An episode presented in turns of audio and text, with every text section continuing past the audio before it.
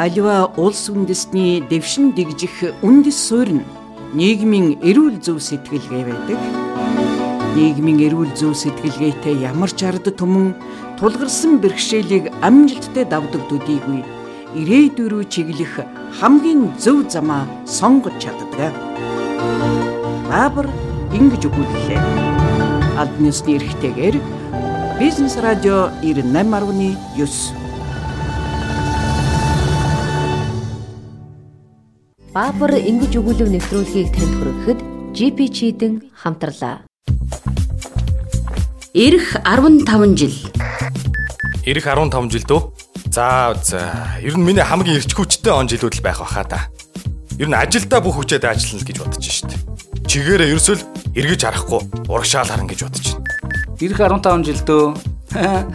Охиныг маань хүн гоогаад ирвэл яандаа л гэж бодож сунда.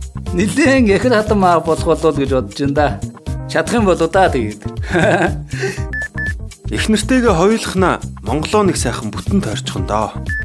Нэр ирэх 15 жилгээ бодсон чинь их сонирхолтой байш шүү. Их л олон гэгээлэг өдрөд хүлээж байна да. Ирээдүйн 15 жилийг тань үргэлжид гэрэлтүүлэх GP Chidin 15 жил гэрэлтүүлнэ.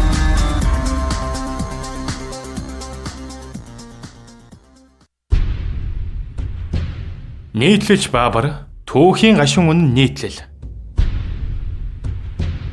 Хоёрдугаар хэсэг. Азийн хамгийн сүүлчийн түшиг тулгуур хятад 19-р зууны дунд үеэс үйлдвэрчсэн Европчуудын тэлэлтийн бай боллоо. Шинэ империалист Япон 1895 онд Хятадыг 1905 онд Оросыг дайнаар буулган авчээ. Орос Япон хоёр 1907 онд нууц хэрээгээр өөрийн нөлөөллийн шинэ газар нутгийг хуваахаар тогтов. Манжуур, Өвөр Монгол Японых. Гадаад Монгол Оросынх. Өнөөгийн Монгол улсын анхны төрх ингэж бий болсон юм. Хятад манж Чин династийн мөглөө тэжээгчгүй боллоо гэсэн үг. Оросын шахалтаар 1915 онд Хятадын сүлзээрэн боловч Оросын бүрэн эрхт нөлөөд автономид гадаад Монгол бий боллоо. Энэ бол манж нарын дараа гарч ирсэн шин тэжээгч. Эхний ээлжинд Орос улс Монголд нэлээд хэдэн сая рубль зээлжээ. Энүүгээр нь асар том жанраасыг бурхны дүр босгов.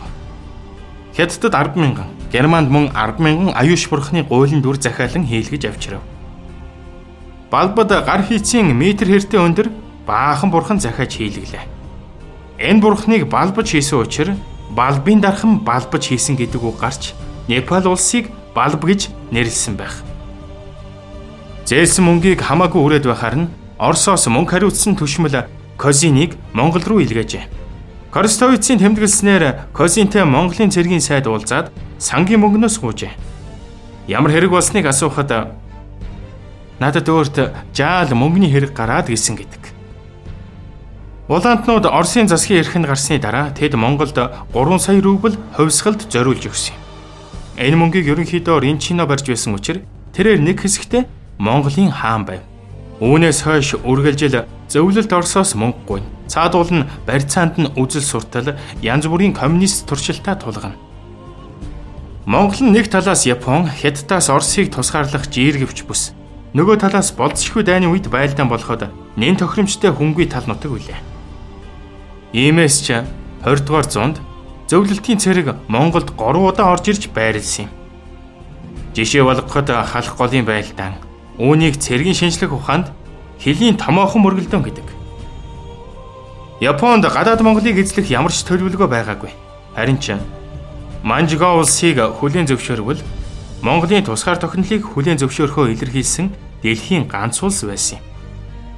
Манжго Монголын хөлийн зурваст маргаантай асуудал байсныг далимдуулан зөвлөлт Япон хоёр халах голын ранд тулалдан хүчээ үзжээ.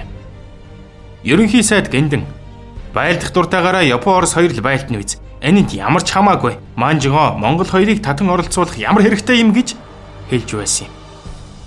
Монгол улс албан ёсоор 1946 онд тусгаар тогтносон нь чухамдаа Оросыг Хятад Японоос зааглах жииргэвч ус болох газар нутгийн байрлалтай холбоотой. Тусгаар тогтнол нь хөрш орны тулгсан үзэл суртал, нийгмийн байгууламж, өгөнд нь хүлцэнгүй орсны шаян. Монгол улс эдийн засгийн хувьд бүрэн өөрийн хүчинд тулгуурлаж амьдарсан нь дэлхийн 2 дугаар дайны зурвас үе байх. Бүх төрлийн бараа бүтээгдэхүүнээр гачигдж өөрснөө тамхи хүртэл тарж үзв. Дайны дараа хятад нь коммунист гүрэн болсноор хоёр талаас эдийн засгийн тусламж авах таатай нөхцөлд тэжээлгэх болов. Хөршүүд үзэл суртлын хувьд зөрчилдөж эхэлсэн 50-аад оны сүүлчээр бүрч таатай нөхцөл үүсв. Хятадын хөнгөлттэй зээлбуулах 190 сая рублээр өнөөгийн Улаанбаатар наалайхад олон объект ашиглалтанд оржээ. Ингэнгүүт үүнээс давсан зээл хойд хөршөөс орж ирэв. Баабар ингэж өгүүлэв нэвтрүүлгийг танд хүргэхэд GP чийдэн хамтарлаа. Ирэх 15 жилд Ирэх 15 жилдөө харин ч нэг намблаг юм болох байхаа. Чи ачаага хахаар хачин болох бахтаа гэж нөхөр маань хэлээд байгаа. Ирэх 15 жилдөө үр хүүхдүүд минь ирээдүйд хэн болох нь шийдэгдэх хамгийн чухал үе байх болов. Миний хүүхдүүд мундаг хүмүүс болно. Бас ямар бэртэй болох болоо гэж их боддог. Ааштай хадам байж байх уу? Эсвэл найз шиг нь байх болов? Надтай адилхан хүнтэй суугаасай. Нэрээ Ирэх 15 жил гээд ботсон чинь их сонирхолтой юм биш үү? их л олон гэгээлэг өдрүүд хүлээж байгаа бах та. Ирээдүйн 15 жилийг тань үргэлжид гэрэлтүүлэх GP Chidin 15 жил гэрэлтүүлнэ.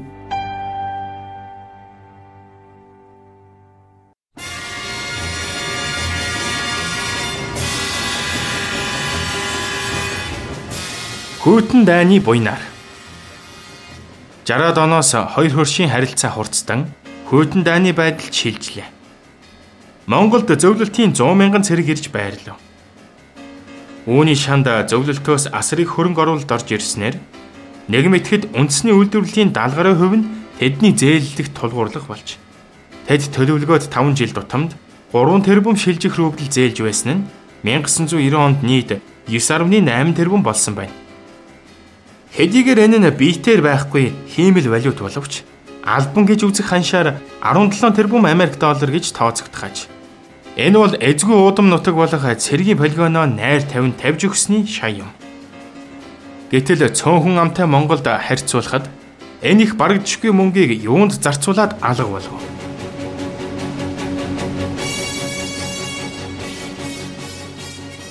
Зөвлөлтийн бодлогоор Монголын эдийн засаг нь зөвлөлтийн армийг махаар хангаж байх гол ач холбогдолтой. Монголын хил дагуу Улаануудын, Читийн, Томскийн 3 том ах комбинат ажиллана. Монголын малыг 200 сая хүргэхийг ч Сталин зөвлөж байсан. Зөвлөлтийн удирдгчтай удаа дараа уулзсан чой болсон Цэдэнбал нарын уулзалтын протоколыг үзвэл Монголын мал аж ахуйг хөгжүүлэх сэдв дагнж байжээ. Хөрөөшөө хүртэл малын тэжээл яаж тарих технологиг Цэдэнбалд наривчлан зааж өгч вэ? Малаа өсгөхийн тулд худаг болон өвөлжөө маш чухлыг онцлно. Ийхүү нийт зээлийн 60 гаруй хувийг нүүдлийн мал аж ахуйг тордоход зарцуулсан юм. Хэдэн 10 мянган худаг өвөлжөө хаваржааг богино хугацаанд барьжээ. Нэгэнт бүх юм нь төрд хамаардаг төлөвлөгөөт эдийн засаг эдгээр худгийг олноор нь гол дагуулan угсарч өвөлжөөг ам болгонд барив. Хагас зэрлэг нүүдлийн малд ийм тансаглал хэрэг болсонгүй. Мал хөвчлөгдсөний дараа ихэнх нь хэрэггүй болон хаягджээ. Мал эмнэлгийн маш том сүлжээ, зоо техникийн үйлчилгээ, өвс тэжээлийн үйлдвэрлэлүүд, үүнийгэ хүргэх өндөр өртөгч сүлжээ, хожим нь зах зээлийн эдийн засагт ямар ч хэрэг болсонгүй. Юутайч 1970-аас 1988 оны хооронд нүүдлийн мал аж ахуйд зарцуулагдсан хөрөнгийн хэмжээ нийт малынхаа үнээс олон дахин илүү болжээ гээд мас сүргийн тоо өсч чадсангүй. 20 сая орчим тоо толгойтой байрсаар социализмыг дуусгав. Нэгэнт тэжээл гэж байгаа болохоор энэ болгоныг зөвшөөрөхөөсөөр гарцгүй. Бараг үнэн байж магадгүй нэг онгоонд өгүүлэхтэй. Гадаадын жуулчлалыг нисэх буудлаас автобусаар хот руу зөөж явна. Тайлбарлагч хотоо танилцуулна. Баруун талд нь байгаа Чехословакийн байгуулсан гутлын үйлдвэр Зүүн талд нь харагдаж байгаа Польш улсаас байгуулсан мод боловсруулах үйлдвэр. Зөвлөлт нөхдийн байгуулсан байшин үйлдвэрлэх комбинат энэ байна. Цаана нь Румынчууд босгосон мэблийн үйлдвэр. Харин энэ замыг харилцаа сайн байхдаа хятадууд байрсан юм. Гэхдээ та нар өөрсдөө юу байгуулсан бэ гэж асуув. Хариуд нь бид нар уу? Бид нар социализм байгуулж байгаа гэсэн гэдэг. Эрдэнэт болон уул уурхайн бусад бүтээн байгуулалтад тэрхүү асар их зээлийн ердөө 7% нь зарцуулагджээ.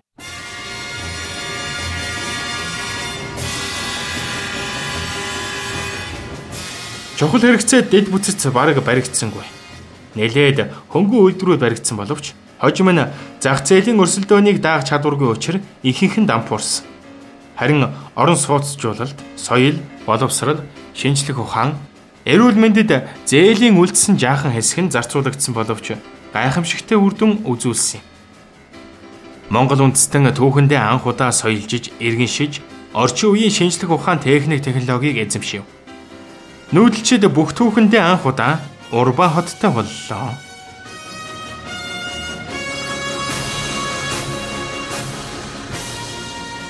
Нийтлэлч Баабар түүхийн гашуун үнэн нийтлэл 2 дугаар хэсэг 2017 оны 6 дугаар сарын 19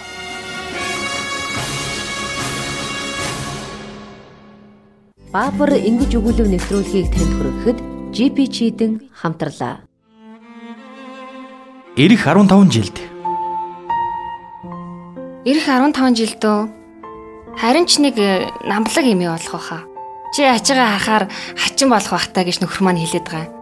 Ирэх 15 жилдөө үр хүүхдүүд минь ирээдүйд хэн болох нь шийдэгдэх хамгийн чухал үе байх болов. Миний хүүхдүүд мундаг хүмүүс болно. Бас ямар бэртэй болох болоо гэж их боддог. Ааштай хадам байж байх уу? Эсвэл найз шиг нь байх болов?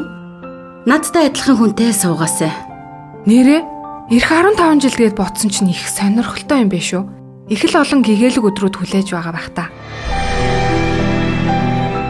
Ирээдүйн 15 жилийг тань үргэлжид гэрэлтүүлэх GP Chiding 15 жил гэрэлтүүлнэ.